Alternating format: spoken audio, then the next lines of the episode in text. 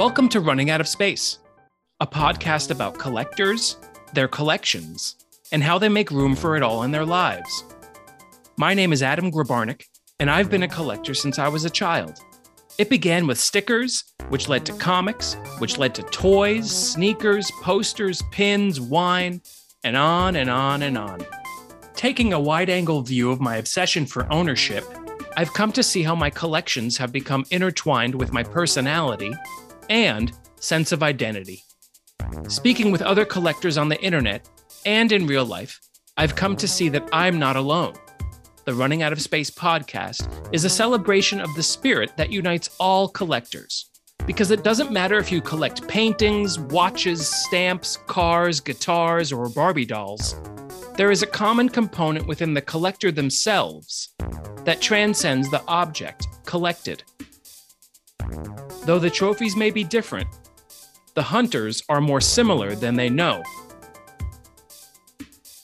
My guest today is Bryan Funck, vocalist for heavy music auteurs Thou. He has also been reading comics his whole life and was at the prime age for Image Comics when it launched in 1992. Now, in addition to Thou, Bryan owns the New Orleans based record shop Sisters in Christ, where he also curates a stash of zines and indie comics. To see selects of my guests' collections, follow the show's Instagram at Running Out of Space Podcast. Welcome to the show, Bryan Funck. Do you remember your earliest comic book experience? Uh, oh shit, man, we're gonna just jump right into it. All right. If you want, we can chit chat a little bit, but you know, no, it, it's fine. Um, yeah, I don't know. Um, it was it was either uh Mad or Cracked or uh some Elvira magazines. Mhm. Uh, you know, I used to watch um horror movie like late night horror movies with my grandma, and um, I think Elvira was the host on uh USA or something when I I was. a remember that. Yeah, for sure. Uh, in a heavy metal magazine at all? I am now. I wasn't back then. Um, it was probably a little too pervy for me back then, but Definitely um, was. That was the good stuff, though. You know, as a little Yeah. Well, well, now it is. Now it is because I'm more into like the um, uh, Euro. You know, like the Euro guys. Mhm. Uh, so now I'm like deep into that. I mean, I could kind of do without. I mean, it's you know, some of it's like written for like teenage boys, but um, Definitely. in terms of like the art and like you know like a lot of the Moebius stuff and um like I'm I'm deep into uh Druillet right now and uh Uh-huh. Caza. Who I, are I don't know like- if I'm familiar. yeah, they're all the uh you, you would recognize them. They, they're the um Métal Hurlant guys that they got sort of imported into heavy metal. Oh, like that style? Yeah, I love that. Yeah, that. like uh Druillet does uh Lo- Lone Sloan or things Mhm. called Lone Slain Lone Slain. I don't know, I can't remember how it's pronounced. I think it's Sloan. The European uh, stuff goes really deep. Uh, it seems like Yeah. it's, it's just a never ending well. Yeah. You can just keep diving and keep going down the rabbit hole of that stuff. And it's just so sophisticated. Even if with some of the themes are childish and the writing is, I don't want to say misogynistic, but just from the man, you know, the alpha male point of view or, you know, the repressed male point of view. But the artwork kind of makes up for that sometimes. Yeah, I mean the the the writing's a little bit like I don't know Playboy magazine style or something a lot of times, but um, uh, when when they get away from that, it's great. The art is incredible. Um, yeah, I definitely like. Um, it's it's weird. Uh, it's interesting having a shift in perception about comic books from like a Western American. Mhm. Like you just think that that's all there is. Yes. And then once you start looking at like the European stuff, there's like a zillion European things that never got imported over here that that are incredible. And then if you go further to Japan, it's like it's like a whole nother industry. You know, and I'm I'm not I'm not super deep into like the manga stuff, but I mean, even just scratching the surface of that stuff is is is wild, like all the stuff you can find. Yeah, and that's kind of what's cool about comics is that um, you can discover things seemingly your whole life, and it also moves with where you are in life. It moves with your tastes, and um, once you kind of crack through the barrier of it not being for children in your own mind, like saying to yourself, "Oh, this is this isn't just something for teenagers." You really open yourself up to experience just wonders of storytelling, wonders of art, and and um, uh, pictures and just visuals as a whole. Like there's some comics where there's really no writing, but you can enjoy it from an artistic perspective. There's some comics where the art isn't great, but the writing is brilliant. And then, you know, there's all sorts of things that throughout your life you can discover and rediscover and expand with. So that's I, that's why I, I actually love the medium. I think it's a fantastic medium. And oh, yeah.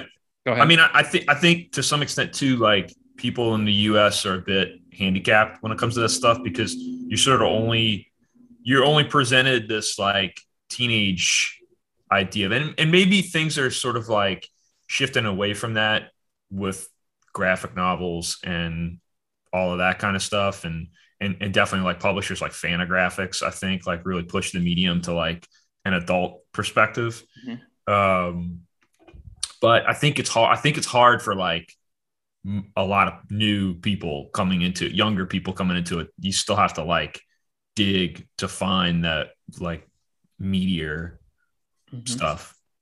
You think the internet has helped with that? Like oh yeah, has helped with that, right? Yeah, absolutely. It, but but you know, I mean, I mean, I'm, I, it's hard for me to say because I'm you know I'm an old person, so it's like I, I probably use the internet differently than a younger person might, but uh, like my perspective, a lot of times, whether it's like comics or or music or whatever, is like there's so much information out there at your fingertips. Sometimes it's like overwhelming. It's yes. like uh, sensory overload. It's, it's hard to sort of like sift through, you know, all the flotsam and jetsam to like get to like the good stuff. I think I think could be kind of difficult, but um, I don't also, know. Once once you find a certain thing, you sort of like pull on a thread. I think it's you can kind of you can kind of figure some stuff out. Yeah. Do you remember when you uh, discovered like the direct market? Where there, are there good? There must be great comic shops in Louisiana, right? Yeah, uh, there's definitely a good one, a, a, few good ones right now uh, in New Orleans. Uh, I mean, I so I get you know I guess I the Mad Crack is probably like I think probably Crack is probably or the Elvira stuff is probably like the first exposure to comics, and then it was like Spinner Rack at the Time Saver, uh-huh. like, randomly grabbing um, X Men.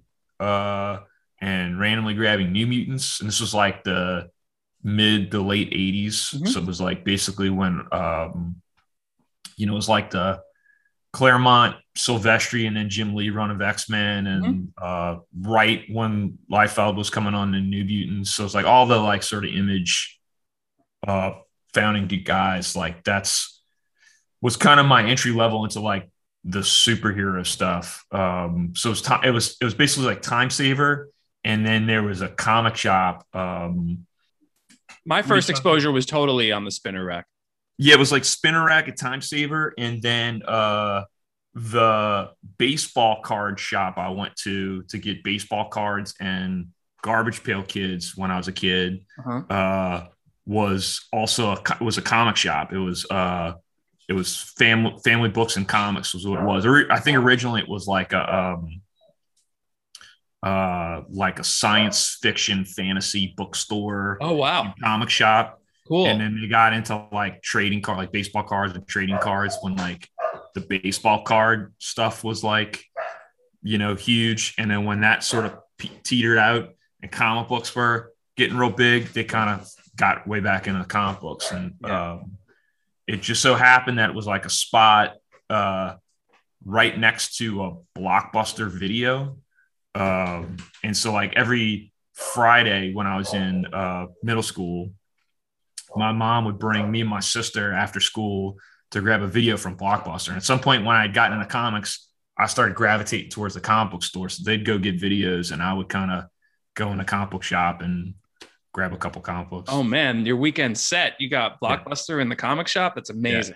Yeah. It, it, it was awesome. I mean, at, at one point it was like um, when I got deep in the when I when I was when I was like 13, you know, or 10 or 12 or 13, super deep in the comics, we would at that point I was getting an allowance. I was doing chores all week and had Great. like an income basically. Great. So, so Friday would roll around, you know, it'd be payday. I'd go to the comic book shop. I'd buy a stack of comic. You know, back then they were like a buck or whatever, Exactly. 75 cents or a buck. And, uh, you know, so I could grab, you know, with 10 bucks, I could get like 10 comics. We'd go home and, um, you know, they we'd park in the park in the driveway. Everybody else would go in the house and I would just sit in the car and read comic books for two hours. Amazing. And, it, and Friday nights were also, I think, uh, at one point there were pizza night at our house. Oh so man. like I sit in the car, read comic books till the pizza came and then eat pizza and then watch whatever video we got and whatever. So yeah, it was sick.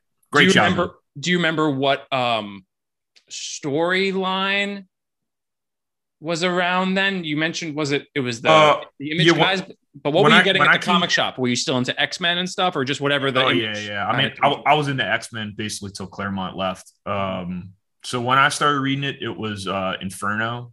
Mhm. It was like the first or second part of Inferno and X Men.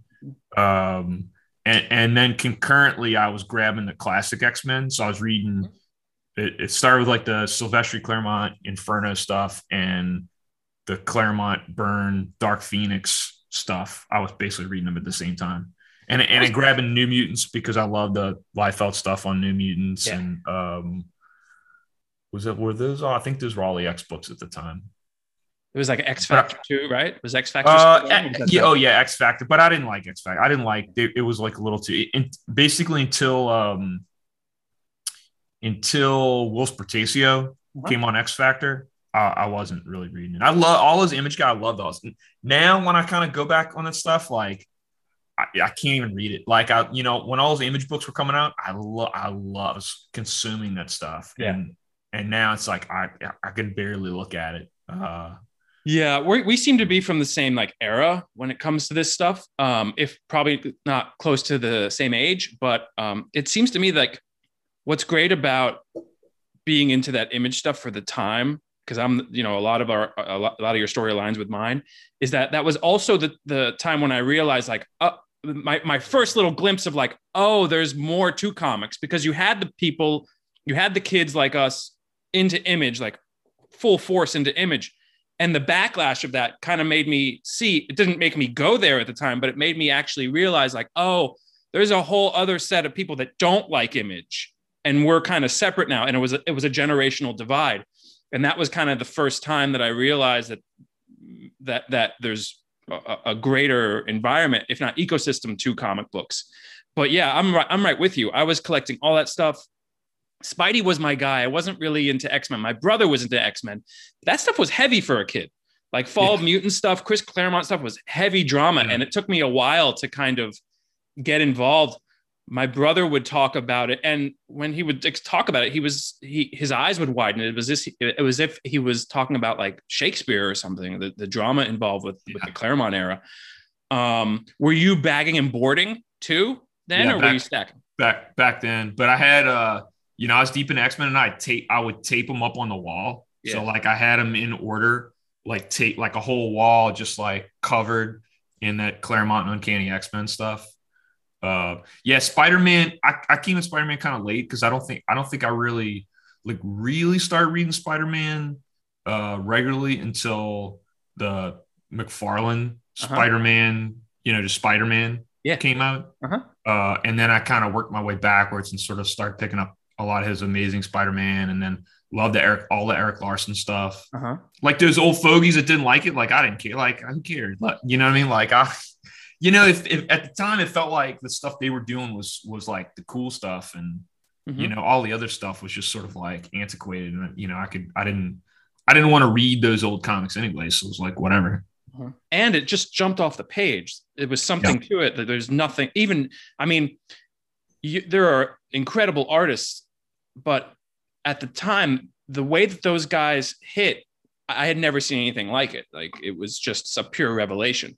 And I've come to realize, like we talk about how you know, like lousy the writing is, and it's like you know, like it's okay that that was an era that was completely just focused on the artwork. I think that's okay. You know, like yeah, McFarlane was a was not a great writer.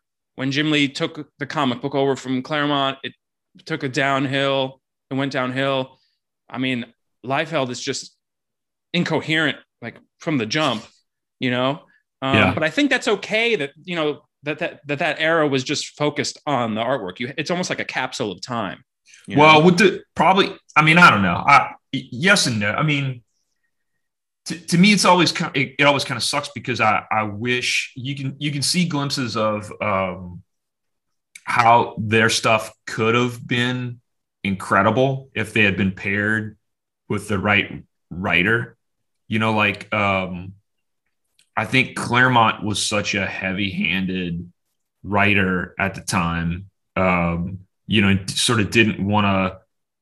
He, he was writing to write a story. yes, Whereas when you're writing a comic, you also have to keep in mind the artist you have. And sometimes if the artist can't adjust the art to the story, you need to adjust the story to the artist. You know what I mean? And For sure. and, and I, I think back then there wasn't there wasn't that. no, there that was not kind of- synergy. You look at those Right. early like um, Jim Lee X Men books, and the word balloons are just Yeah. huge. I mean, And- Cl- Cl- Claremont's not a great, you know, and I, I still have, I still have a pretty thick run of, it. like, I lost a lot of my comics at one point in a flood, but I, I actually still have all the X Men stuff, and um, and I and I, I've actually, I've actually been kind of filling out a little bit of the order run Cool. recently, but but I'm I'm almost like hesitant to go back and read those stories because I, I feel like you know they they have a certain shine in my memory, but I don't think I think when I start reading them, I'm gonna like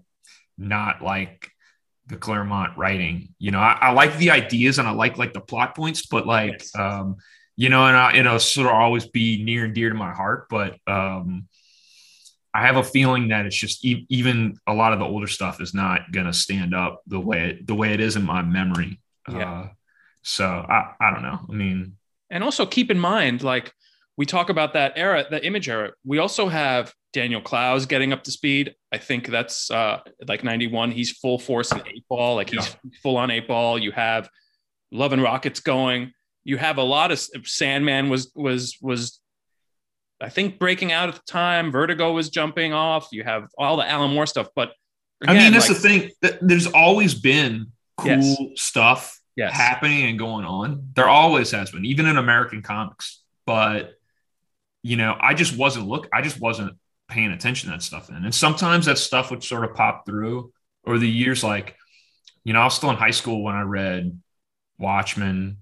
Um, you know, one of my buddies got Watchmen, and we were passing it around, and um, some of that other Alan Moore stuff. And um, I remember when the Grant Morrison run of X Men came out. Um, you know, and, and that even that as a superhero comic, I thought was awesome. The Clowes stuff, I remember because of probably because of Ghost World, and um, you know, my buddy that had read Watchmen was reading the Chris Ware stuff. right. Um, you know, so there was all kind. There was certain stuff that would just sort of like pop through. Uh, discovering Barry Windsor Smith hmm was a big. I'm like a huge Barry Windsor Smith fan. Uh, did you Um, read Monsters? Oh yeah, Yeah. Incredible. I'm working on a Barry Windsor Smith fanzine.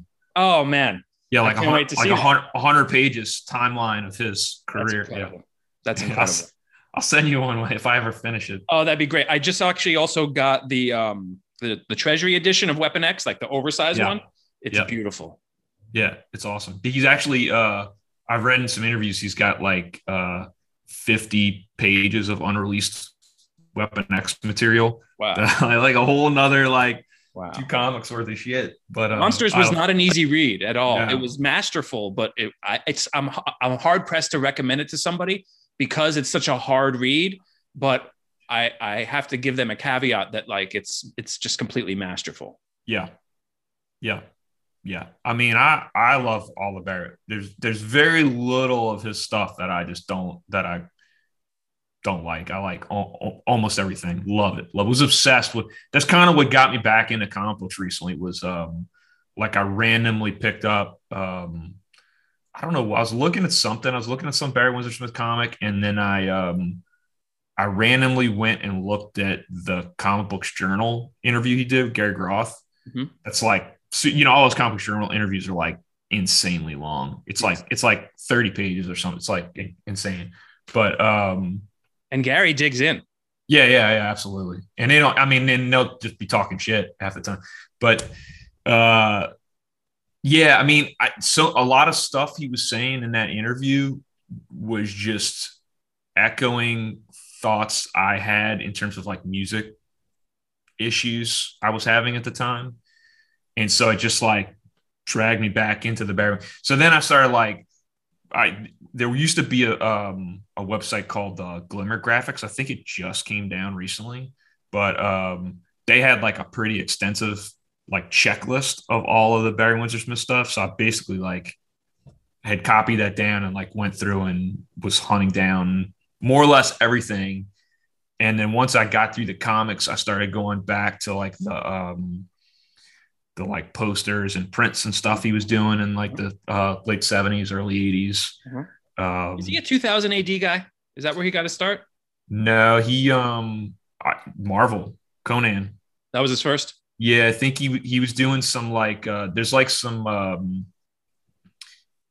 in Europe they do these like reprints of uh you know Marvel and DC stuff that'll basically yeah. be like a few issues or whatever. Yeah. And I think he was drawing some pinups in there and then came to uh the Marvel offices. They liked the pinups, came to Marvel offices and basically just like got a job. Did like an X-Men it, random X-Men random X-Men issue, random Doctor Strange issue, um uh, Chamber of Darkness, a couple like just like real random things, and I got the Conan gig, and it was on. That's I guess that's how I got like famous or whatever. What a singular force! You look yeah. at his stuff; it's it's like there's nothing like it, and it's and even you you look through the the past stuff, and even up to monsters now, and it's like the the guy has only refined his ability. You don't see like, oh, this is Barry Windsor Smith's not great era. There is that doesn't exist I, I mean, there's some, there's some, I don't know, there's some stuff uh,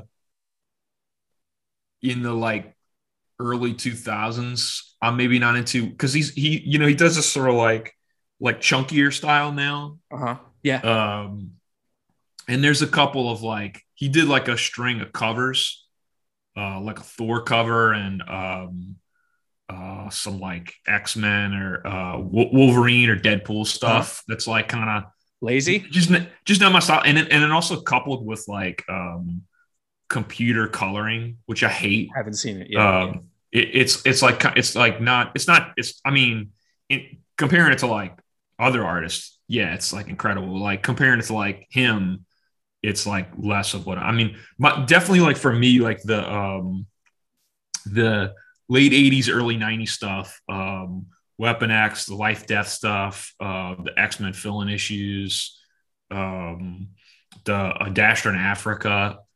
Um, the this the, I I think that he calls it like his um long, long his long thin period where everybody was like real uh-huh. skinny and tall. Kind of had the like Fist of the North Star look, like uh-huh.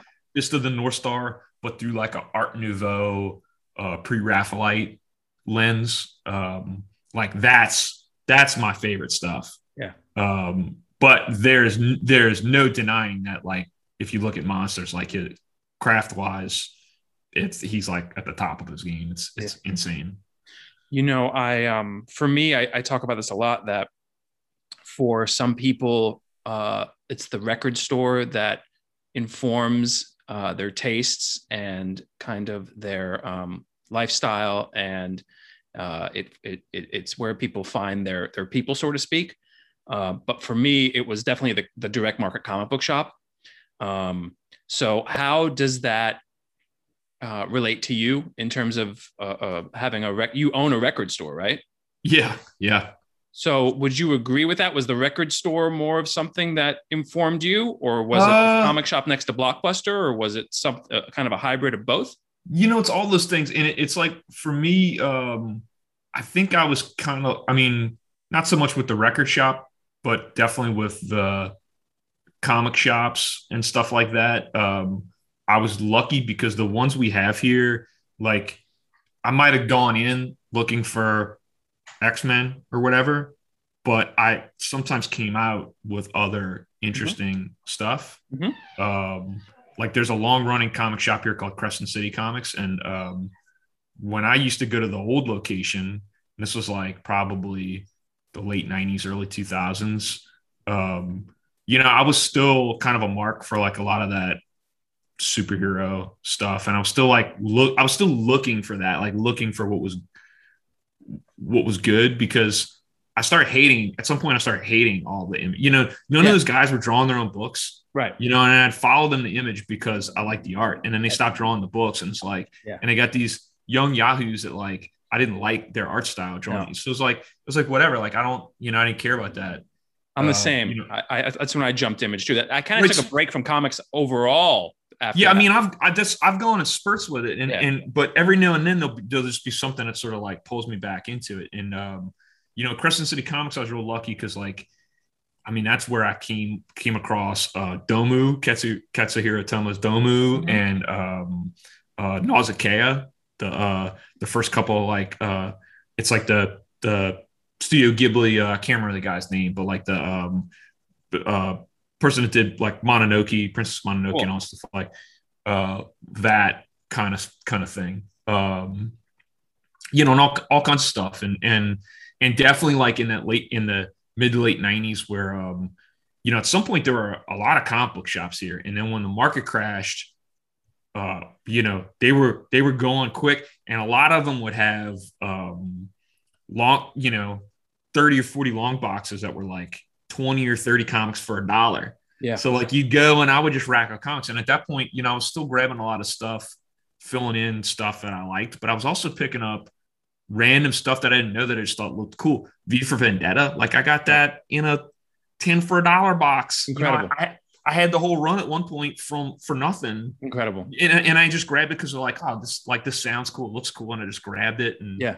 You The know, cover was very read it one day and I was like, oh, oh, this is the Watchman guy and blah, blah, Yes. blah. And like, so, um, yeah, I don't know. I mean, I think I was just kind of lucky that the comic shops, at least the main ones I was going to, Crescent City Comics, um, More Fun Comics, uh, Family Family Books and Comics before it closed. Um, they had other stuff. They had stuff that you know it was cool stuff too, Mhm. mixed in with all the fluff. And um, you know, Crescent City Comics is still like that. They still carry a ton of like incredible stuff. So like they're, you know, it's it's it's always you know, I, and it's funny because now I kind of look at it from like a I see the business perspective. Um, Mhm. I mean, I don't I don't adhere to this with my shop at all, but like, You stock see comics the- in your the- shop? what's that? You stock comics in your shop? Uh, I do have some comics, but in terms of like comics or records or whatever, like, like I don't, I don't stock stuff because it's gonna sell or because I think it'll sell or what. Like, I don't care. Mhm. Like, I just stock stuff I think is cool. Cool. So like, like that's that's the that's the thing. So like, if if it's if if I'm gonna ha- get a record and it's gonna sit there for ten years and I got to sit in there with it and look at it for ten years, you know what I mean? It's got to be Yeah. something that I don't mind looking at. You know, I like Yeah. That. It's not gonna annoy me that this record is still here or, Yeah. or comic or book or whatever. Like it's got to be cool. Whereas uh, you know some of these other shops that admittedly are more are way more financially successful and stable than I am.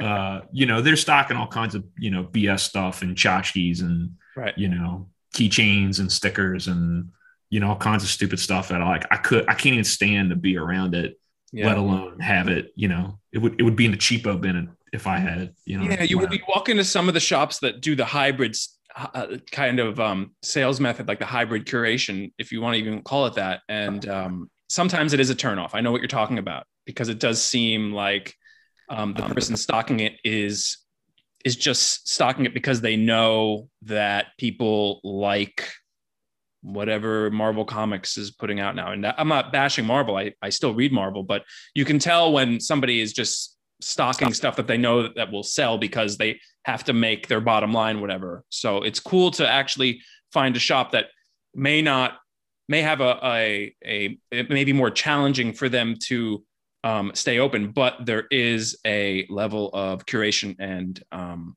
heart that's put into what they're putting out. So that's really cool to hear. Yeah, I mean, uh, down here, Crescent City's like a good balance of the two, but I'm just not like personally, I'm not a very balanced. You know, I don't like that. Yeah. you know what I mean? I want to go in and just it'd be cool stuff and You want to discover cool- stuff. Yeah, I get it. What But was, uh, what was cool about the direct market for me and some of these comic shops and very pivotal is that like even though like when I was as a kid like going in I just wanted to read Spider-Man or I just wanted to read Punisher like I was still exposed to like a Dark Knight Returns poster on the wall, a concrete T-shirt hanging, you know, a Cerebus book that Yeah. they put up front. You know, I was even though I was like, nah, I don't, I'm not really into that yet, because a lot of that stuff went over my head. Like Watchmen went over my head when I was at the direct markets. Like at the time those were first released, just went over my head. But I knew about it, so that by the time I was at the the stage of my in my life where I was looking for something more out of comic books, I was able to recall like, oh yeah, all those titles I would see. Let me check those out now. So in that sense, like it's really it it harkens back to my point earlier how co- you comic books expand with you, you expand with comics if you let it, if you really um, are willing to go on that journey. Yeah, I mean, when when I got back into comics a few years back, I was just sort of like randomly grabbing. I would go to Crescent City and I would randomly grab stuff that I just thought looked cool Cool. and and it was it looked interesting, like seemed like I had interest, and I was just you know buying stuff that the way I used to get records. You know, where I used to just get records that I thought sounded cool, or grab a record that that looked cool. Um, you know, and then I fell off again for a little bit, sort of, and then Barry Windsor Smith pulled me back, and um, you know, and doing the research and like hunting down the Barry Windsor Smith interviews and stuff, that got me to the cartoonist kayfabe Mhm. YouTube channel. I don't know if watch that. It's great. Uh, right. And so, so, and then those guys basically drew me back into the hunt for stuff even further back that I had missed. Um, and, and that's kind of where I've been for like the last like two or three years. So I'm just on a like more or less like 70s, 80s kick of like um, Euro stuff and some manga stuff that I just missed. I don't know for whatever reason. I just didn't or or or even at the time like i didn't really like it you know like um I, i'm sure i've seen like richard corbin stuff before in my Huh. life and like uh, totally unappealing but now you know that i'm 42 whatever whatever my sensibilities have changed a little bit like now i'm like i don't know i'm not not obsessed with them but I, i've been buying stacks of richard corbin stuff so it clicks. you know. I know what you mean. It clicks. You, you sometimes, and this is, I think, with all art, some art you have to come to it. Like just because it's out at the time doesn't mean you're gonna gravitate towards it. You have to meet it at a certain stage in your life, or you or you have to make yourself say, "I'm gonna, I'm gonna check this out because I know there's something there, and I'm gonna figure out how to like something like that." I mean, it's like that with me with music too. Like, I mean, there's definitely, I mean, sometimes, you know, like uh, at, at one point I was listening to like a lot of um, like pop country Mhm. stuff, like r- straight up like radio, current, current, like this year country type What? stuff, you know? And, and part of that was it was just like a great palate cleanser from all the other stuff I'm sure. that I, that I've been listening to, and and I think with like visual arts, it's a lot like that too. Like I'll get real deep into something for a while, and I just need something totally different to like give me a new perspective on you know the stuff I'm looking at. was that a inclination of yours from early on or is that something that's developed as your own artistic palette has developed I mean, I think there's always been inklings of that throughout my life. Um, because I just go through these, you know, I go through these spurts where I'm like real obsessive over a very particular. I like this thing, and that's all I want is I want this thing, and I want to consume this thing. And especially with music, I'll, I'll get like that where there's you know something, some band of a certain genre or whatever. I'll I'll love it, and then I'll track down like a hundred bands of that genre, you know, and then at some point it's sort of like I have to whittle it down. Okay, I don't really like all of this stuff, and actually I only like the first five really good ones that I came to. Like that's what I like. You know, that's the core of what I like, and so everything else is just sort of fluff or whatever. yeah so where do you think uh w- what do you think about like the newer comics are you reading any are you reading anything that's that's current Um, current uh silver coin I'm reading, uh, which is it's fine. I, I mainly like it because it's like um, I hadn't read um like a monthly in years and years, Mhm.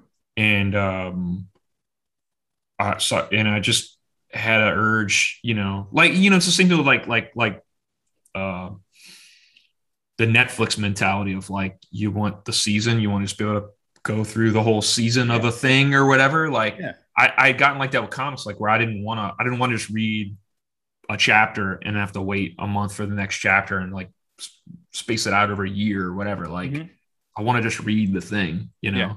Yeah. yeah. Um but I don't know. I just had I had an urge to like get back into like the month, you know. Yeah. Just having a book I could go get, you know, or a few. But Silver Silver Coin, Red Room are like probably the only two that I've been reading that are um current current and like month, you know, just I'm just reading them as they mm-hmm. come out. Um I just I haven't done floppies in so long. No. Nah, now I'm kind of getting back into it, but um but but really only if it's like um the coloring or something okay. is better on the singles. And I don't bag and board anything. Everything's just in a box. You know, okay. I just I, I have stuff just to read. I'm not. I I hate like collector culture. I hate it. You're not into it. No, I hate it. I hate it. Like I'm very uh especially from the record shop, I fucking hate it. Uh, what color vinyl is this? Uh-huh. I hate it.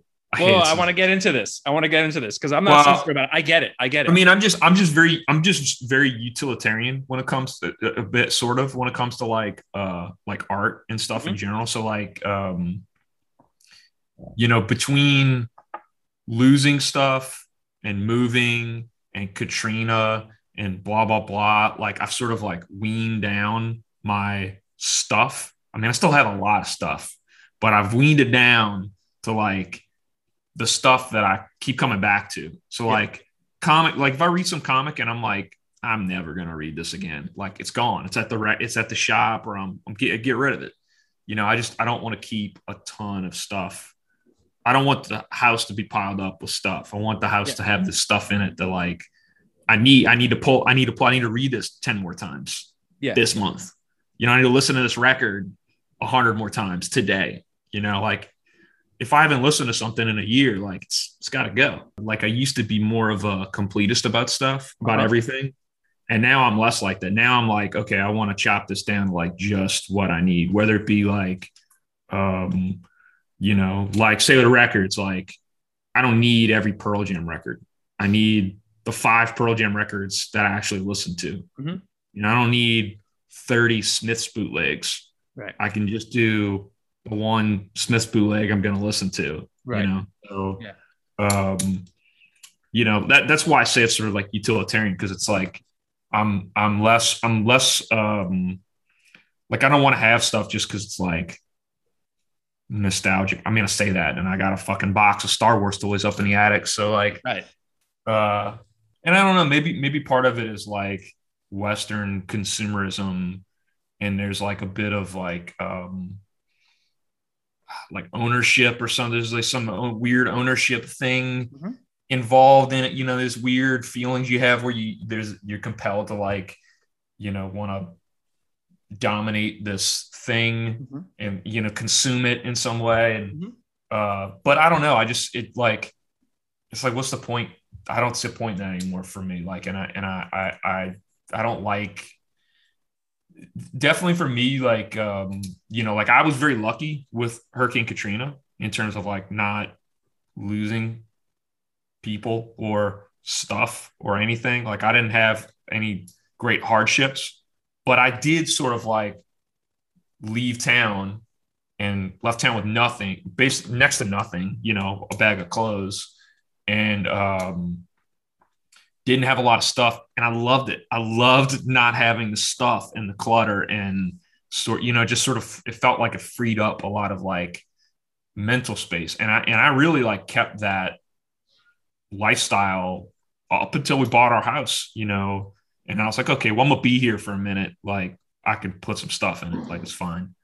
Um, you know, but, but even now, and and especially like digging through stuff, you know, during lockdown, COVID lockdown and all, was like, you know, I got so much crap that I like never look at, don't care about. Like, there's no attachment to it. Like, just get rid of it, you know? Yeah. Keep all the stuff that like is useful. And like, you know, with, with records, it's definitely, um, you know, I have the records that I listen to and records that Emily listens to. and then there's a handful of stuff that's like there's probably some stuff that could still stand to go. Um, you know, and then there's a handful of records where it's like um, inspiration records, you know, something I might, if I need to be inspired aesthetically or trying to figure out a layout or something, I might have a few things I pull off the shelf just to like look at and get the get the juices going. For me, when I see somebody's collection, I like to see a, a variety, not not in the sense of different sure. stuff. I just mean like I want, you know, a, a great thing when I meet collectors and I, I see people's collection is you get a sense of their taste. When you're a completionist, you get a sense of consuming. And you get a sense yeah. of um and that's fine too. I'm totally cool with that too. Some people just want to have every single ninja turtle figure available. That's cool. Um but to me that it's, it's more interesting when you get into the conversation of somebody like oh i only like these guys and you know so i wanted to get you know a, a whole casey jones display going of everything casey jones or whatever. But when you see somebody who who is able to discipline themselves in what they like I find that more interesting to me. So I totally get what you're saying. I mean, I, I don't, I, I, the collector stuff, I can't stand it. I hate it. It collector stuff, collector stuff reminds me of people in the punk scene or whatever who were just like spectators, who were just there to like, you know, it was a transaction. I'm pay five bucks and I'm come watch a show or whatever, and that's it. That's that's the end of it. Uh-huh. Like, and I don't like that. Like, you know, like punk or or DIY or or whatever art. It's like an interactive sport. You know what I mean? Okay. Like you can't you can't just. I don't want spectators. I want people that are like getting the stuff because it's fueling them to put something back in. Because what they put back in is going to fuel me to put something back. You know what I mean? It's like it's like that's that's that's what I've always been sort of striving for with like music or art or whatever. Is like that sort of like creative echo chamber. And the people that just care about color, vinyl, or having 10 copies of the same record because it's on different colors, yes. like, I'm sorry, but like, I don't, this, I don't, I can't, I, I cannot identify with that at all. And it just, it just seems to me like the worst aspects of American culture. Like, I hate it. It's and it's lame. funny. Do you, do you I mean, that- I mean, look, I, I, if I went somewhere like, uh, action figure museum and it was filled with figures and whatever, like that would be an interesting thing to see and whatever. And I would like to like, I would like there to be those places, but like somebody's personal collection of Star Wars toys or whatever, like who cares? Like I'm never going to see that or like, you know, it doesn't have any use for me. It's just like collecting dust in somebody's house while they, and it's weird. It's, and it, it fuels this weird, like hoarder thing. I just don't like it. I hate it. Are you? Do you have those tendencies? Do you have hoarder tendencies? Oh, sure, sure, yeah. I mean, but but from a definitely from that sort of like I have to fight that sort of completist yeah. archivist urge for sure, which I've gotten way better about. And then also just like um, holding on to things because they might be useful one day. Uh-huh like I'm I'm I'm slowly purging myself of those, you know, bu- you like know, bullshit, a bag of screws or what, you know what I mean? Like I'm like that. You know what I mean? Like, yes. and, and um, you know, I, I don't know. I, as I've as I've gotten older, I just don't I don't like a lot of like stuff and clutter, you know, as much as possible. I and mean, our house is a little cluttered right now, but um, guess I look around. But um, you know, stuff like this got to go, you know, yeah. got to make room for, got to make room for like the good. And that's the thing, like, like during COVID, I basically, you know, I've had a lot of art books over the years and I had a huge shelf, shelves full of like art books because I, I, I booked punk shows for 20 years. So I would use that stuff to make flyers or I'd use that stuff on record layouts or whatever. So like, you know, you, you accumulate that stuff and Xerox, you know, just folders full of stuff I just Xeroxed out of a zine, you mm-hmm. know, that's just like my morgue file for like, you, you know, using for flyers and stuff. But during COVID, I decided, okay, I'm going to clean out this closet of all this shit. Like we need to take back the space yeah. and I'm going to basically take up, you know, we've got a, we got like three big record shelves in the, in the front room and I'm going to take up this much space. So when I decide I'm going to take up this much space, not just for records, for the records and books and all the stuff has to fit in the space. So then it was like, okay, what needs to go to make a little space to put some stuff in here?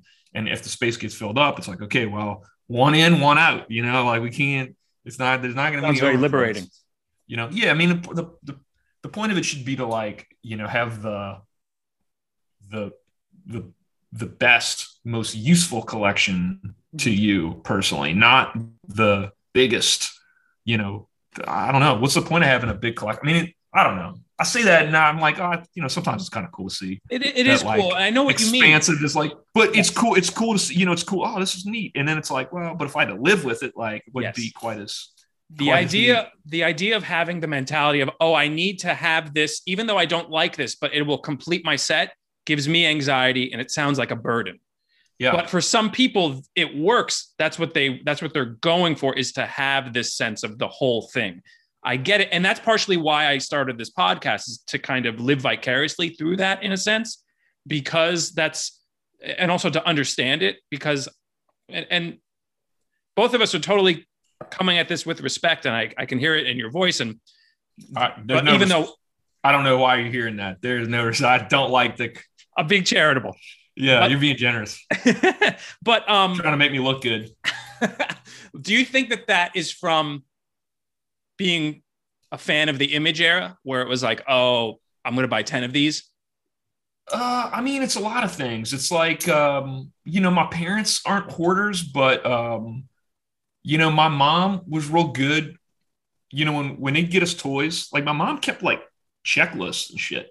oh So like, um, you know, I remember, you know, like little notebooks, like checklists. Like I remember like when she was getting me like the superpowers guys Mhm. in the 80s, Mhm.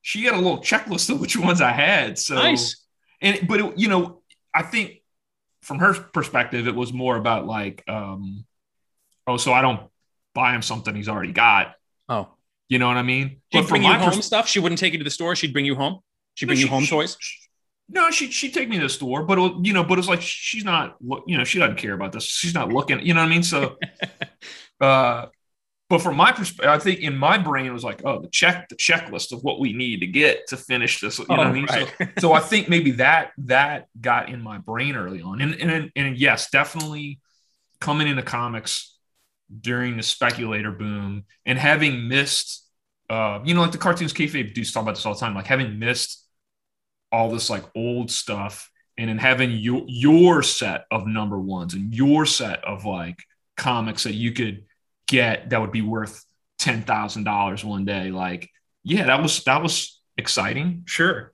Um i mean looking back on that like whatever i sh- what a wait what a waste of time and money. I mean there's so much shit i wasted where i could have been getting cool stuff that's right. for nothing. Right i was busy buying five copies of wildcats number one you know what i mean like what's the point yeah by the way that i don't uh, even sandman. Sandman won the Eisner in 91 just to put a time and place of what was Yeah. going on in comics. Like, so i mean I, I- read sandman i read um i read sandman in the late 90s yeah, it was done. I got um, you know, they had that um, what was it like Columbia House or whatever Mhm. that did like the CDs or whatever. Mhm. You know, where you get like a Yeah. spend a buck and you get like they did a book. There was a book version of that at one point Oh. that I bought into, and I got um, I, actually the first Sandman graphic novel I read was the last one, Kindly Ones, um, on accident because I just didn't realize it was the last one yeah. but but I loved it. Even reading it, not knowing the whole thing, I loved it. And my buddy had all the other ones, and so I I borrowed all the other ones from him. And we, I mean, we had, I mean, it had to be the '90s because um, we picked those up at a thrift. There's some thrift store out in Bay St. Louis we went to that um, they had all. Kind, I mean, dude, I regret not buying more stuff. They had all kinds of stuff, ninety percent off the cover price amazing. graphic, you know, so he got all this, you know, probably the full run of Sandman graphic novels for like 20 bucks or whatever. And yeah, it's insane. So um you still have them? Is your buddy still around? Are you still friends? uh he's still around. We are still sort of friends. Um uh, I don't know if he still got him or not. Yeah. I don't I don't know what he's kept of his stuff. He he was of uh all my friends, he accumulated a lot of things, but he was not very precious precious with his Yeah. his things would just be like littered all over the CDs all over the floor and all kinds of uh he I know those types of people. I mean he was definitely getting stuff because he wanted to get the thing and like Yeah. Ingest the thing and get the ideas out of the thing, which is like, um, you know, I like, I mean, I'm not, I'm not crazy about keeping my stuff perfect, but you know, I don't have like records all over the floor or whatever. Right. like you did. When you go on tour, do you hit the comic shops? Now I do. You now do. I do. We, I, I wasn't for, for a while. Um, now I do because I'm hunting down. There's certain stuff I'm hunt, I'm on the hunt for. Uh, and I'm looking for stuff for the record shop. You, you talk about, um, you said something earlier about living vicariously. I mean, that's what I always say about the record shop is like, I've got the shop so I can make the shop a cool public facing collection of things that people can go through. Yeah. You know, and I, I, I talk every now and people, some of my people, my regulars come in, we talk about stuff at home and I'm always talking about like, well, yeah, I still have like, I probably still have like a few hundred like punk and hardcore records of stuff that like I loved when I was a teenager. But you know, I've got these records that, like I rarely listen to some of this stuff, and I could Yeah. probably like chew off another like hundred records and bring the to shops. Like I've got all this stuff that's like I've kept it because it's stuff that like is like my identity, you know, basically. But you know, like Emily, she doesn't give a shit. She's not like, she's not looking at my like the records and like, oh, he's real cool for having this record. Oh, he's got this botch record. That's so cool. Like, she doesn't give a shit. She Yeah. she loved if I got rid of all that, you know, all the stuff that neither of us are really listening to. Like, and I would probably look cooler if I had it in the shop, you know, Yes. like the shop at least would look cool. But Um, there's the tendency of you uh, uh, where people the mindset that people can easily fall into where you're curating a collection for like a phantom that's going to come to your place and give you a bunch of compliments. Yeah, and we don't have we don't have people coming out. We got a bad dog know, that's going to bite people. So like nobody's coming over here looking at these records. Like it is not impressing anyone. Right, You know? right. It's just taking up space sometimes. I mean, I, I don't know. I've got to wean down the stuff I really like, but uh, sometimes it's even even then still feels like it's just taking up space. Who has the coolest shops? Like what states or countries have you been most impressed with? For comics, Or records or both? But let's start with comics. um, I don't know. I mean, um, I'm trying to think of the last time I've been to like a comic book shop that I thought was really incredible. We went, um, God, I wish I could remember the name of the place. We went to a spot in Baltimore um, that was like a bookshop, and they had, co- had a lot of comics too. That was awesome uh, in terms of like the stuff they had. God, I have to look up the name. Um, they're harder to come by now like the cool shops that because a lot of them have to sell you know you know the, big two just to stay afloat so like they can't really stock a deep back issue uh, section they can't really stock the more esoteric stuff so it, it's harder and harder to find yeah, right. I mean, in terms shop. of finding a shop where I'm going to buy some, but it's you know, part of it is like when I go to comic book shops or record shops or whatever, like I'm less looking for me. A lot of well, the comic Uh-huh. shops I'm still looking for me, but like definitely the record shops, I'm less looking for me and more looking at where I can get stuff that they don't care about anymore that I can get for nothing or or whatever, get at a reasonable price and put it in my shop Mhm. to make my shop look cool. Look look the way I want it to look. Look Yeah. the way I think it'll look cool. And um how does that translate to comics like I mean that's it it works for comics too because the stuff I'm interested in comic wise, especially older stuff, is like probably stuff that isn't selling for a lot of you know, Mhm. I don't I don't get the impression that a lot of like current comic book readers are trying to hunt down old copies of heavy metal or epic illustrated or what you know whatever whatever i'm looking Yeah. for you know Yeah. uh alex Sinner, you know Druillet stuff or whatever like they're not looking for that shit you know No. so great for me because i want to go get i want to get it i want to get it Yeah. and have it in my shop because i want i want the stuff like i want my shop to just be just stuff i think is cool so like you pull something out and it's it's incredible it's you know not everything is for everybody but you Sure. know at least in terms of like what i think of as quality like it's all of a, a certain standard. And you could set a kid or anybody of any age on a great path with that one thing that you found and brought into your own place. That's like the goal right? I mean hopefully yeah. I mean i, I treat the record shop the same way i did like doing punk shows is it it's cert, supposed to be ex- accessible to a certain degree, but also not the easiest thing to penetrate. So that it takes a little bit of effort on the part Mhm. of the person to Mhm. like do the thing and get something out of it. But when you get something out of it, you actually get something out of it, and hopefully it could lead you into doing.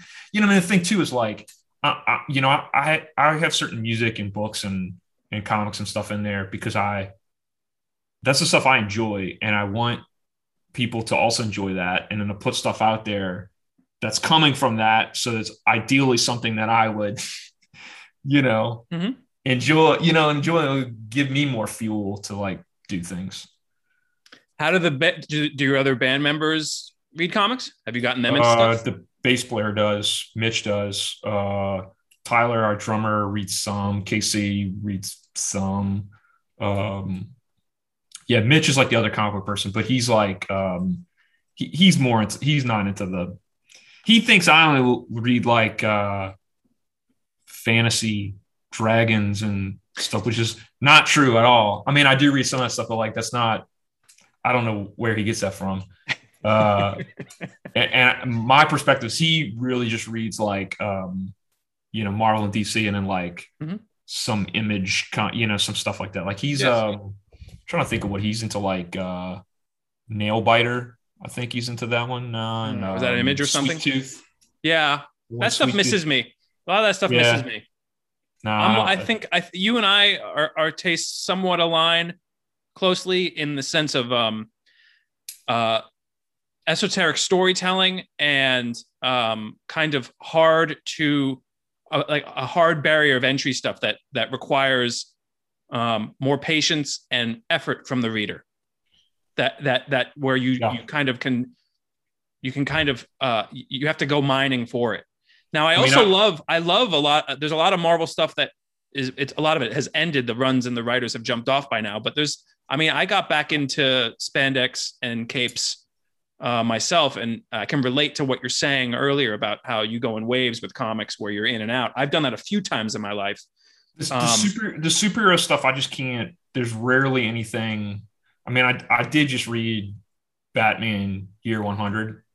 That was nice. I like was- Paul which was- Pope. yeah, it was fine, but but but again, it's like one of those comics where like, and I mean, I still have it sitting in the closet, but is it gonna stay in? I mean, it's Right. probably gonna make its way to the shop. You know, Yeah. if I had to guess, like, it's not gonna be one that I come back to. I wish they made Um, more of that. I wish that was that that continued on. It was it was Yeah. cool for when it came out, the storytelling involved because it kind of fomented a lot of the surveillance and a lot of like what's going on with um, technology and big kind of corporate technology. So in that sense, looking back on it, it was pretty f- forward thinking and it's Paul Pope and he's I, lo- I love his stuff, but I wish like it continued on. Like I wish Batman 100 is like was like still a title. Yeah, sure. Yeah. I mean, what got me about it in terms of the format was that it was less exposition based, Hmm. you know, and that's what I like about comics is like show, don't tell. Like I don't Mhm. need I don't need Chris Claremont to write a novella in Mhm. a single issue of a comic because he's got the artist that can show me the things that he's writing. Like Nothing is more need all- killer. Yeah, nothing is more killer than like a silent issue. Like when you can get an issue and there's no Yeah. dialogue at all, and you can see Yeah. the story. That's amazing to me. Right. And and that's I think that's why I've gone back into like all this European stuff because the, I feel like a lot of like 70s, early 80s European stuff was like much more that, like less the Druillet stuff, especially, you know, some of the some of the Moebius stuff. Well, Moebius isn't like my favorite, but um um yeah, getting back to something you said earlier too, though, about um current stuff I'm reading. Uh-huh. Uh Ron Wimberly, you know him? He did um Maybe Prin- Prince of Cats was one he did. no. Um, yeah, it's like um, Who's his name? Ron? Who? Ro- Ronald Wimberly. It's like um, Prince of Cats is like um, it's a Romeo and Ju- it's like a sort of like a retelling of Romeo and Juliet, but from the perspective of the side of like the not main characters. Very and cool. Set set in a sort of like uh 80s modern hip hop urban setting but mixed with ninjas and samurai. That's cool. It's awesome. I'm looking it's, at his stuff right now. Great. He's got a story in a Métal Hurlant, like a current Métal Hurlant collection. And cool. I happened to be flipping through it and I came across this one story and his stuff, he, he just did the art for it. And his stuff is very like, looks like Aeon Flux, basically. Yeah. I love Aeon Flux. You know, yeah. I'm of that age. Yeah. Um, and and so I kind of and I kept seeing that Prince of Cats book, and I eventually just grabbed it, and I was like, oh, it's incredible. And he's got another. I actually, and I don't do a lot of um, I rarely do any kind of like Kickstarter or whatever, but he just had a Kickstarter for a, um a ninja comic he's doing. Cool. Um, and I, I I backed that, so I think that's I think that thing's coming out. But but he's awesome. There's another lady. Let me let me grab the book actually. Yeah, please, please. And this this was another like uh Kickstarter thing I just backed because uh, she's got a new book. Uh, I'm not going to pronounce this right. She's she's like Swedish or, or Norwegian or something. L- Linnea Sterte. Let's see that cover. S T E R T E. Uh, Stages of Rot is the one. A buddy just gave me this, I've and um, it's it's very um, you know, it's like very kind of like modern uh you know like not not quite young adult but um you know like reminds me of like the tilly walden stuff which mm-hmm. I, I love tilly walden actually um but like that but uh kind of like more Moebius more on like the Moebius end of things mm-hmm.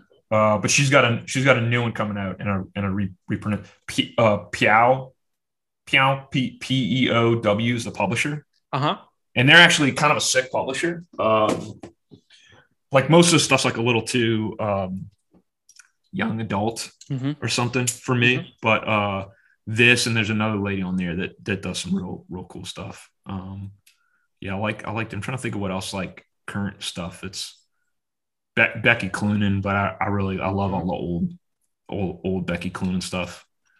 I wish she she didn't need money and could just do cool uh it's hard.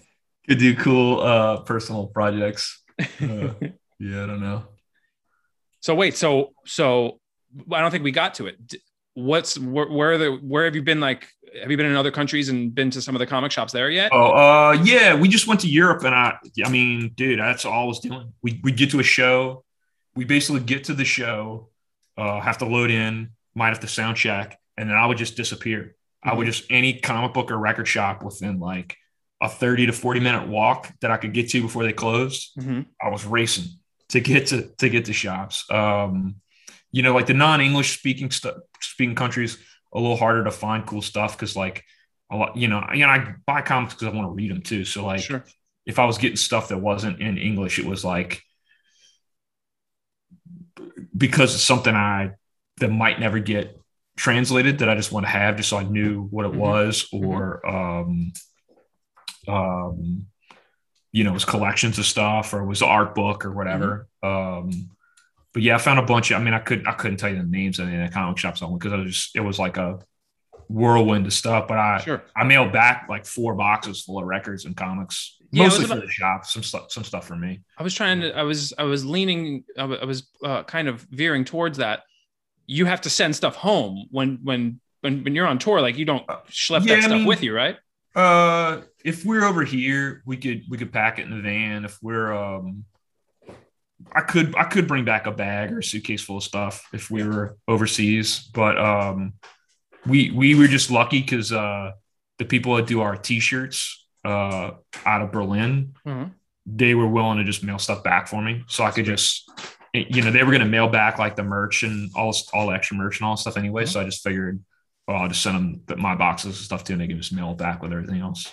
Speaking of your merch, I came across uh, a, a, shirt of yours, and it was um, no, it, was, it seemed like it was it was a it was a old fantasy image of a of a skeleton that was on a throne, and it had like a crown on it. I think it's from Conan.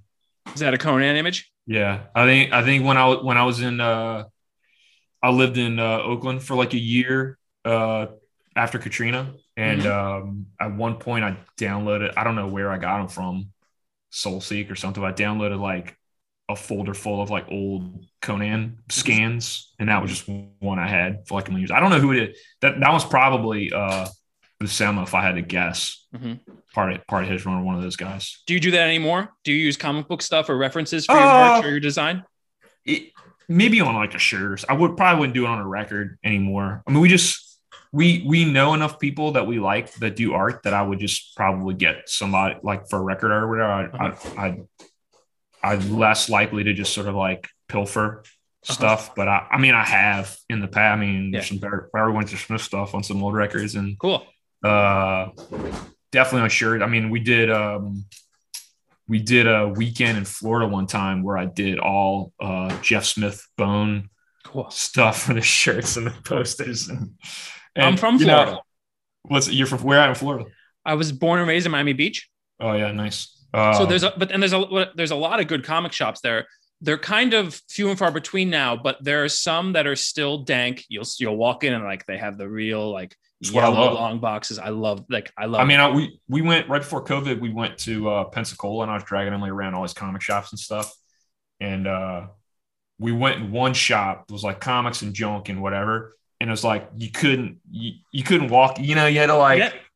You know I like dig out box. Things are just stacked on top of each other. I love that. That's my favorite. I mean, Yes. the, one of the comic book shops here, more fun, is, is kind of like that. The guy the guy that owns it now had bought it off another guy had been running for like 50 years, you know, 100 years or something. So like, you know, there's stuff in there like hasn't been priced since it like went on the show. You know, so if you dig and he doesn't care, he he just it's sitting in a box. So he's not trying to like Mhm. he's not gouging people for stuff. You know, I, I bought all kinds of um I went through all his art books and bought all his like Frank Frazetta books that are out of Those are cool.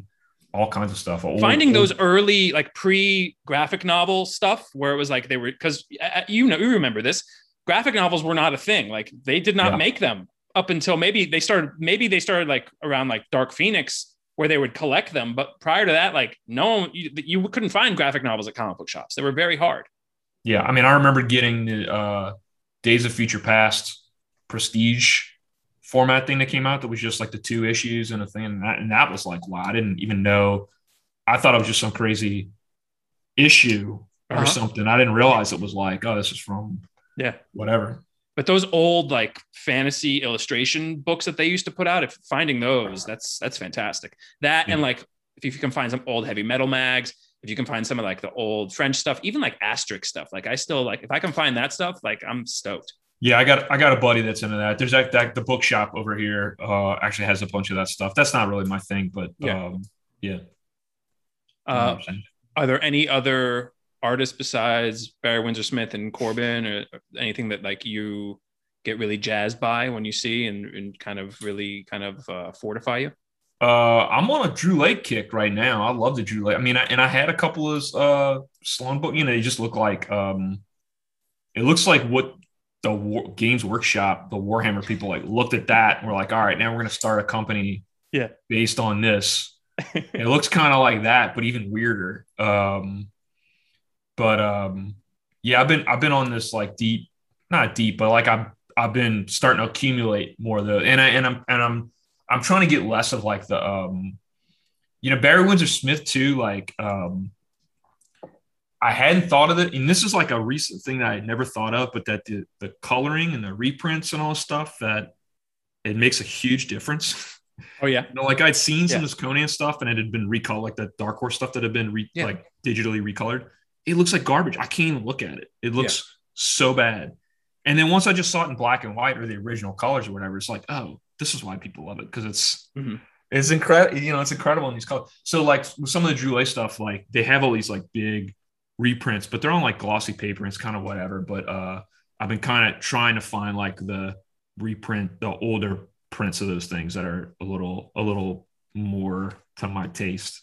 what's your what's Uh, been your but- experience in trying to track those down are they hard to get Oh, it's terrible, terrible. I mean, there's getting ripped off on nobody, there's nobody around here that has that stuff, and um, it's like eBay basically, like digging, through, you know, having to dig through eBay and stuff. yeah But yeah the um, coloring thing I'm, i get uh i I'm, I'm a little agnostic to that but i understand it and i'm i i recently read i had never actually dove in and read the alan moore swamp thing run like in its entirety so i'm digging into Mhm. that and i bought the um the new absolute ones that they have that are recolored and um, I, I saw online like people like really despise it. So I understand completely the the mentality. I mean, it just depends on how garish it is, and like I don't I don't like the sort of like uh the digital like shading. Like I don't like all those effects. I don't I don't just don't I just don't that effect just doesn't gel with me. I mean, there's plenty of comics I have, like newer comics that are dr- even drawn digitally and colored digitally that I love, mm-hmm. but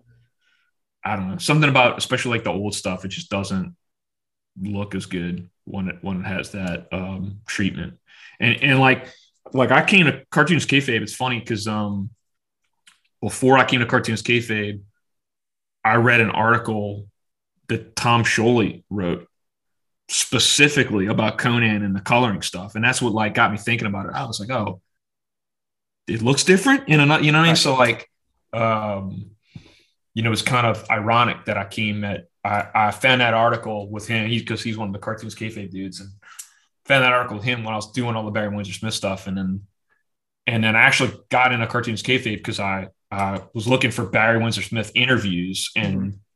that pro, I think that's how I got to like their Wizard flips or whatever because uh-huh. they were going through an issue of Wizard that had, uh, Barry, and then and then I sort of like did a deep dive into like the the Wizard stuff, and then. Mm-hmm you know, I mean, that's the thing about Cartoonist Kayfabe though. Is like even even them flipping through some fucking bullshit wizard thing that's like so much garbage.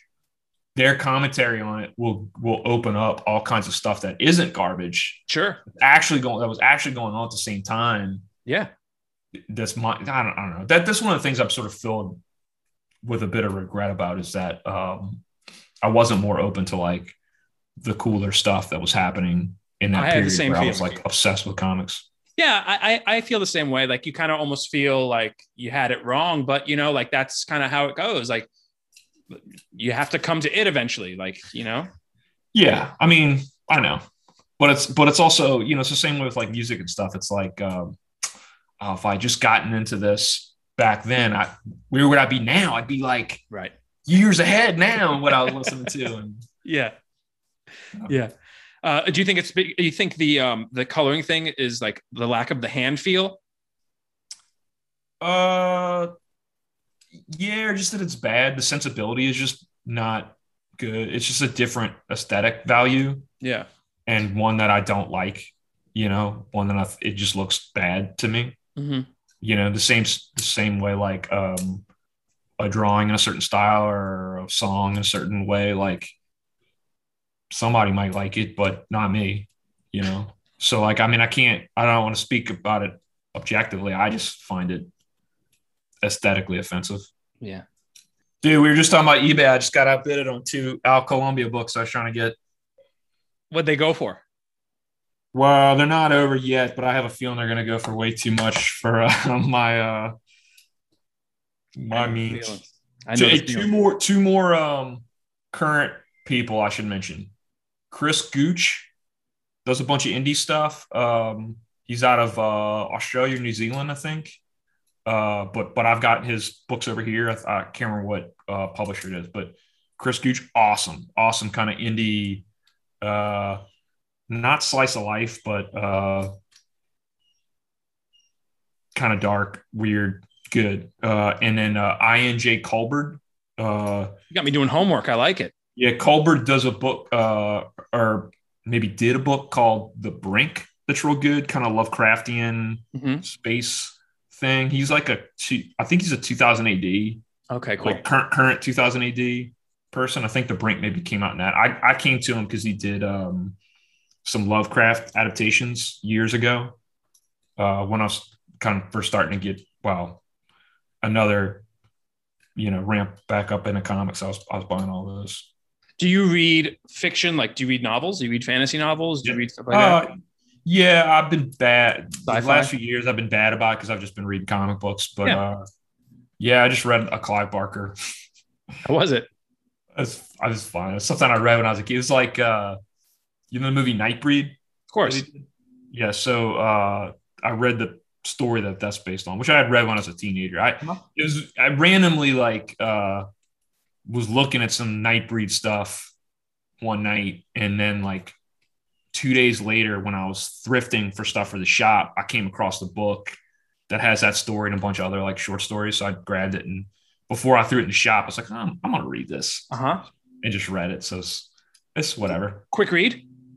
Oh yeah. I don't Yeah. think I've ever really sat down. I might have read some short stories a long time ago from Clive Barker, but I've never really had a Clive Barker kick. Like that, that bug has never really bit me. He- He's whatever. I mean, honestly, the only Clive Barker stuff I really like is like Nightbreed. Love Nightbreed. One of my favorite movies from the 90s. Love it. uh, w- they keep talking about doing like a remake, like doing a TV show remake of it, which I Uh-huh. would, if they did it right, would be, I'd, I'd love that. But um, he does comics now too, right? yeah, I think he has, and, and like like the Hellraiser stuff. Like I don't, the Clive Barker's like he's one of those guys that, like there's some good ideas and stuff, and then it just kind of goes like there's not a lot of substance to it, but there's some cool ideas. Yeah. Like um in that in that book, uh one of the short stories is the Master of Illusions. You know, Uh-huh. the, like that movie or whatever. The um the Quantum Leap guy. What's his name? Scott. Dean Scott. Wait, not Dean uh, Stockton or the other guy? It's like it's like Bacata or I can't remember his last name. Oh, oh, Scott Bakula. Bakula. Yeah, right. So like uh the short story, not great. The movie also pretty bad, but Yeah. but like the opening sequence of the movie is great, and like the idea of this like kind of cult in the desert is kind of was kind of cool. Yeah. and then the like the very end, some of the voiceover stuff. He, it- it's like it's funny because he's he's like um the stuff will be very visually compelling with like the opening sequence or like the credits thing is kind of cool, and then the rest of it's kind of Yeah, with Clive Barker, for me, um, the, the ideas are there, but also it's. I feel like everybody who's ever adapted him, Hellraiser aside, the first one or so, just kind of gets it wrong. Like it's very Yeah. susceptible to Well, he did- cheesy He did the first. He did the first one. he directed that. Yeah, he and he had never directed anything. I think he he did the first. There's a. I, I watched some when I was on a Nightbreed kick. I watched some old interview with him. That's like an hour doc BBC documentary type thing or something where he talked about. Um, and he was like not a punk guy, like kind of like a gothy Yeah, punk-ish guy, and like had like a theater troupe he was doing uh huh. I knew that before he did all Yeah. this. So it's, Right. it's kind of an interesting my story, memory. but yeah, He's an I- interesting guy. He's an, and he has his fan base. Like people still ride Yeah. for Clive Barker. Clive Barker reminds me of heavy metal. You know what I mean? It's like there's some cool stuff in it, but you have to like, but there's a lot. It's like a little, it's a little too much like pervy, whatever shit. Just you know, I don't know. It's like Do you think that we do you think we um regard that as pervy and that's just kind of the European sensibility of where it used to be maybe? Ah, maybe I don't know. It just comes across to me as like R R R R rated, you know, skin flick type shit. A lot of times, Yeah. um, Playboy cartoon. You know, what I mean, it's just like that kind of shit. So it's like it, it, it's there's, I guess it's like fun or whatever, and, and like kind of edgy or whatever. But it's like it feels like there's less substance to it a lot of times. So it's I'm kind of like whatever. So and sometimes I don't care. Like I'll grab a Richard, you know, Richard Corbin thing or whatever, you know, and there's going to be tons of like whatever and the Richard Corbin shit. But, you know, it, sometimes I don't care and I, it's fine. But, you know, most times I, the stuff I'm grabbing, I want a balance. I want like the aesthetic values I like, but also like some substance and depth to it. And I want to be able to get something. I want, I want something, I want a thing that's going to make me, that's going to give me some reason to come back to it a, Yes. a bunch. I don't Yeah. want a thing that I'm just going to digest and whatever. I mean, I do sometimes, but Yeah. that's not the stuff I'm keeping. You know what I mean? It's not the stuff that's going to stay here. It's the stuff I'm going to read one time. I'm going to toss it.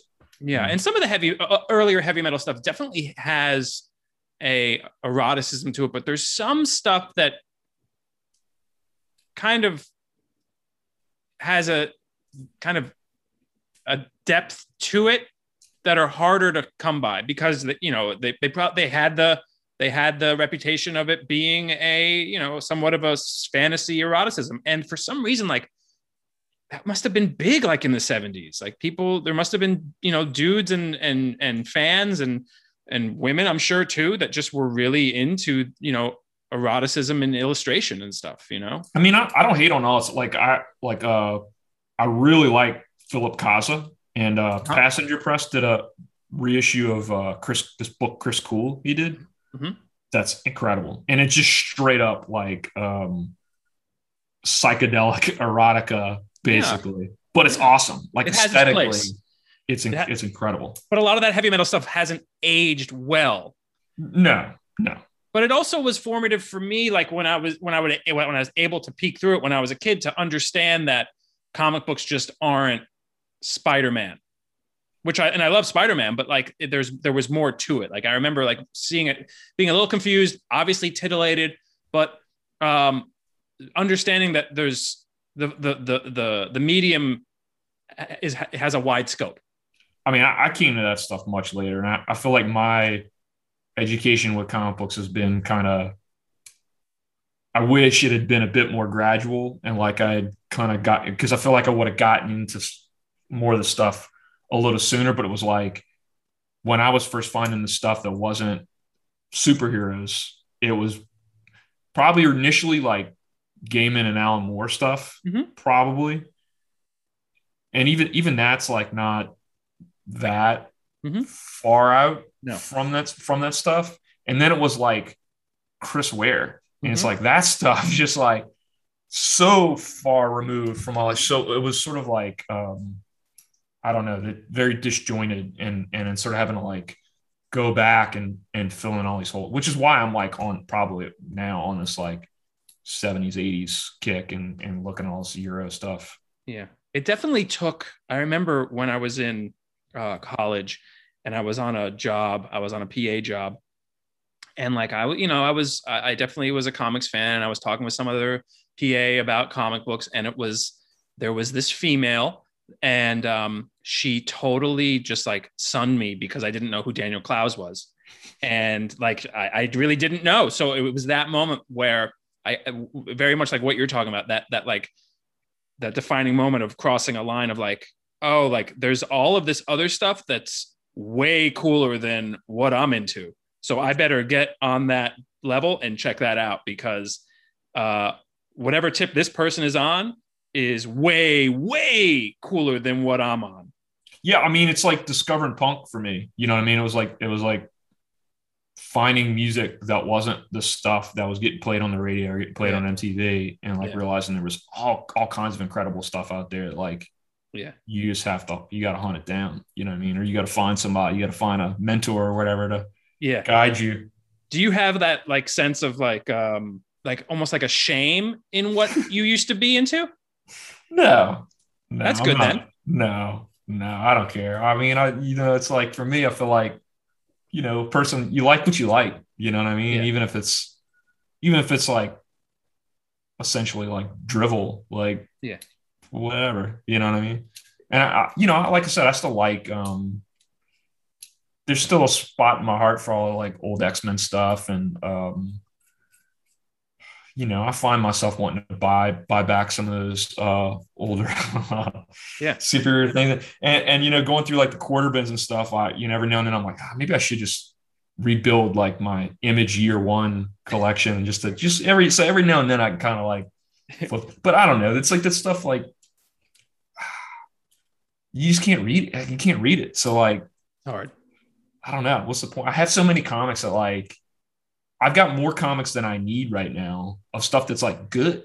Yeah. So like why sort of like fill it with all stuff that's like definitely not good. You know what I mean? Like I don't want to take up the space.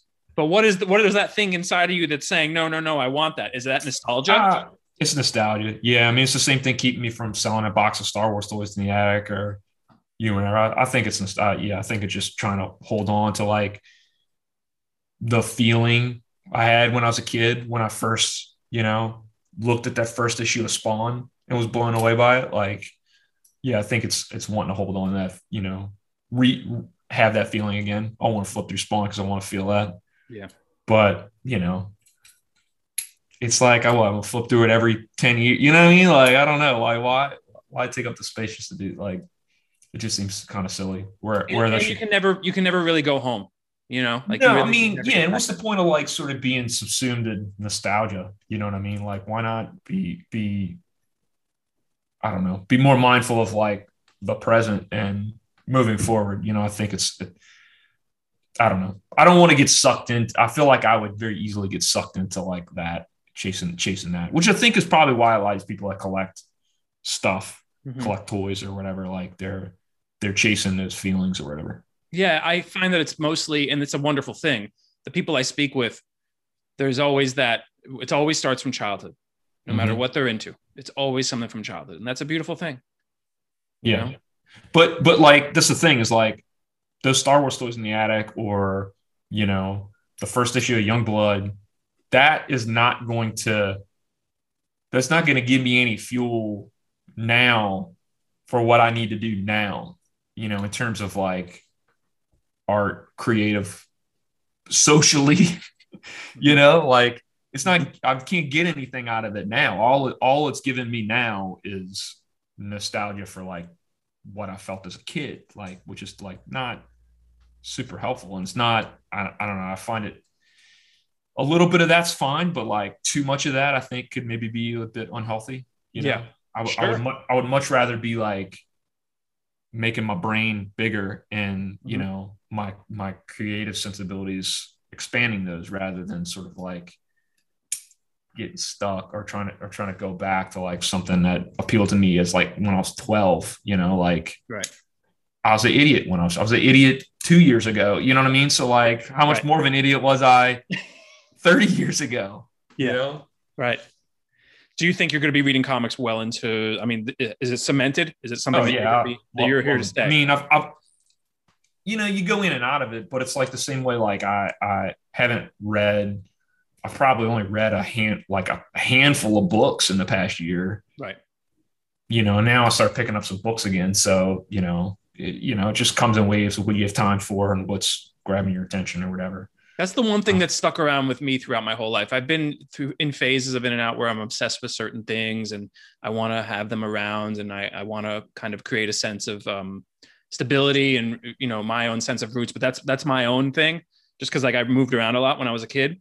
But comics has um, has definitely stayed and that's persisted throughout. And I could see myself, you know, always having that uh, in my life, reading comics. Yeah. I mean, I've always had them. So Okay. like, even when I was, even when I had purged a lot of my stuff, um, you know, and that's the thing too, is like when I went through the first phase of, phase of purging stuff, like I was, I was volunteering at the anarchist, um, info shop that had a lending library. cool. And so when I purged all my comics, or the majority of my comics, I moved them into the library. So it was like, I mean, I sort of got rid of them, but I also just sort of moved it Yeah. into a collect, you know, into a different location essentially. How'd that go? like, How'd that go over with with the the people? Who fine. Yeah. in? People, yeah, people, I mean, you know, some of that stuff, you know, they didn't care for, you know, sure people didn't care for some of that, you know, because a lot was garbage and Mhm. people at the time could tell better than I could that some of it was garbage. Yeah. I mean, you know, it's like I said with the shot, it's like you sort of like living co- collector wise, sort of like living vicariously through these other things, which I think gives me a sort of like privilege of like, oh, I can, I, I don't have all the, I don't have all this shit taking up, you know, it's not taking, it's not taking up space at my house, you know what I Yeah. mean? Yeah. But, you know, it is sort of taking up space just somewhere else, you know? If if Um, you if you and I know you have to go, we'll wrap it up soon. But if if you could and if you had a different sensibility, what would you collect? What are some things that you see out there? You're like, oh, like I'm kind of into that, but I have to resist. Uh, well, I don't know if I ever resist. I don't know if I ever. Re- There's nothing I'm like resisting. Um, it, it's more of a matter of like accumulating too much of the things I like. I think if I think if like if money wasn't an issue, I Yeah. would I would get art, probably more art. I'd have more stuff hanging on the walls. Mhm. Um, I mean, and, and that's really, I mean, that's it's more of like a, uh means and space, the right space to have those things in. Mhm. Um, but yeah, I don't think I nec- there's nothing that I like would like to be collecting that I'm not. Uh, I would maybe uh, you remember Battle Beasts? Yeah. I, I have a box of those. I would maybe I would maybe get more of the like that one thing that's like I would sort of like meaning meaning essentially like meaningless thing I would probably collect if I just had more money and space and Are you a low key toy nerd? Ah, maybe. I mean, I still had all this stuff. Not real. I mean, I don't. I got a box because I keep talking about it. I got, I got a little shoebox of Battle Beasts. Yeah. I probably have a big tote full of the old 80s Star Wars toys still in the attic. I think I've gotten rid of pretty much everything else. Um, uh, Legos. Uh-huh. I got a ton of Legos, but we were uh, we had a little game group and we were playing um, this game Mordheim, which I've is heard like, of that. I've yeah, heard it's that. basically, it's basically like uh, Warhammer Light, Mhm. but um,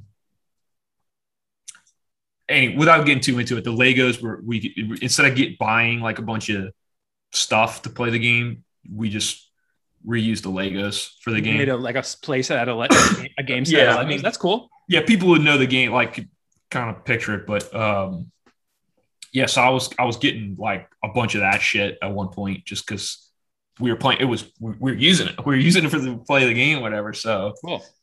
you know, and, well, I mean, it was fun, but um, no, I mean, I don't have a lot of stuff. I, I go to a ton of uh, garage sales and estate sales because I'm looking for stuff for the record shop, but um, I end up finding a lot of like knickknacks and stuff. But I, I try to be pretty good about not bringing too much of that stuff home. Yeah, that could be that could overflow real quick when you get Yeah, into tchotchkes and knickknacks. We and we've been good about um, I've been pretty good about like when I get stuff, it's like usually because I'm trying to upgrade something at the house rather than um, you know, just accumulate more things. Mhm. You know, I don't like I don't like having too much stuff. I could probably stand to get rid of some stuff. How, do you pack light when you go on the road? Oh yeah, yeah. Even I'm getting I'm getting even crazier about it. Like when we went to Europe just now, I um, I, like a tiny school my, my high school school bag, Uh-huh. and I uh, clothing wise, I brought I started bringing um like t-shirts that I'm I want to get rid of. Uh-huh. Like old just plain shirts I want to get rid of. I bring all and old underwear or whatever, any old clothes that I'm gonna Yeah. I need to trash. Yeah. I'll bring on tour now. I'll wear it till it's ready to go, and then I'll just trash it on tour. So like Yeah. it gets lighter and lighter as I go. Yeah, That's that's like my new my new my new tour my new tour thing. I like it. I like it. Yeah.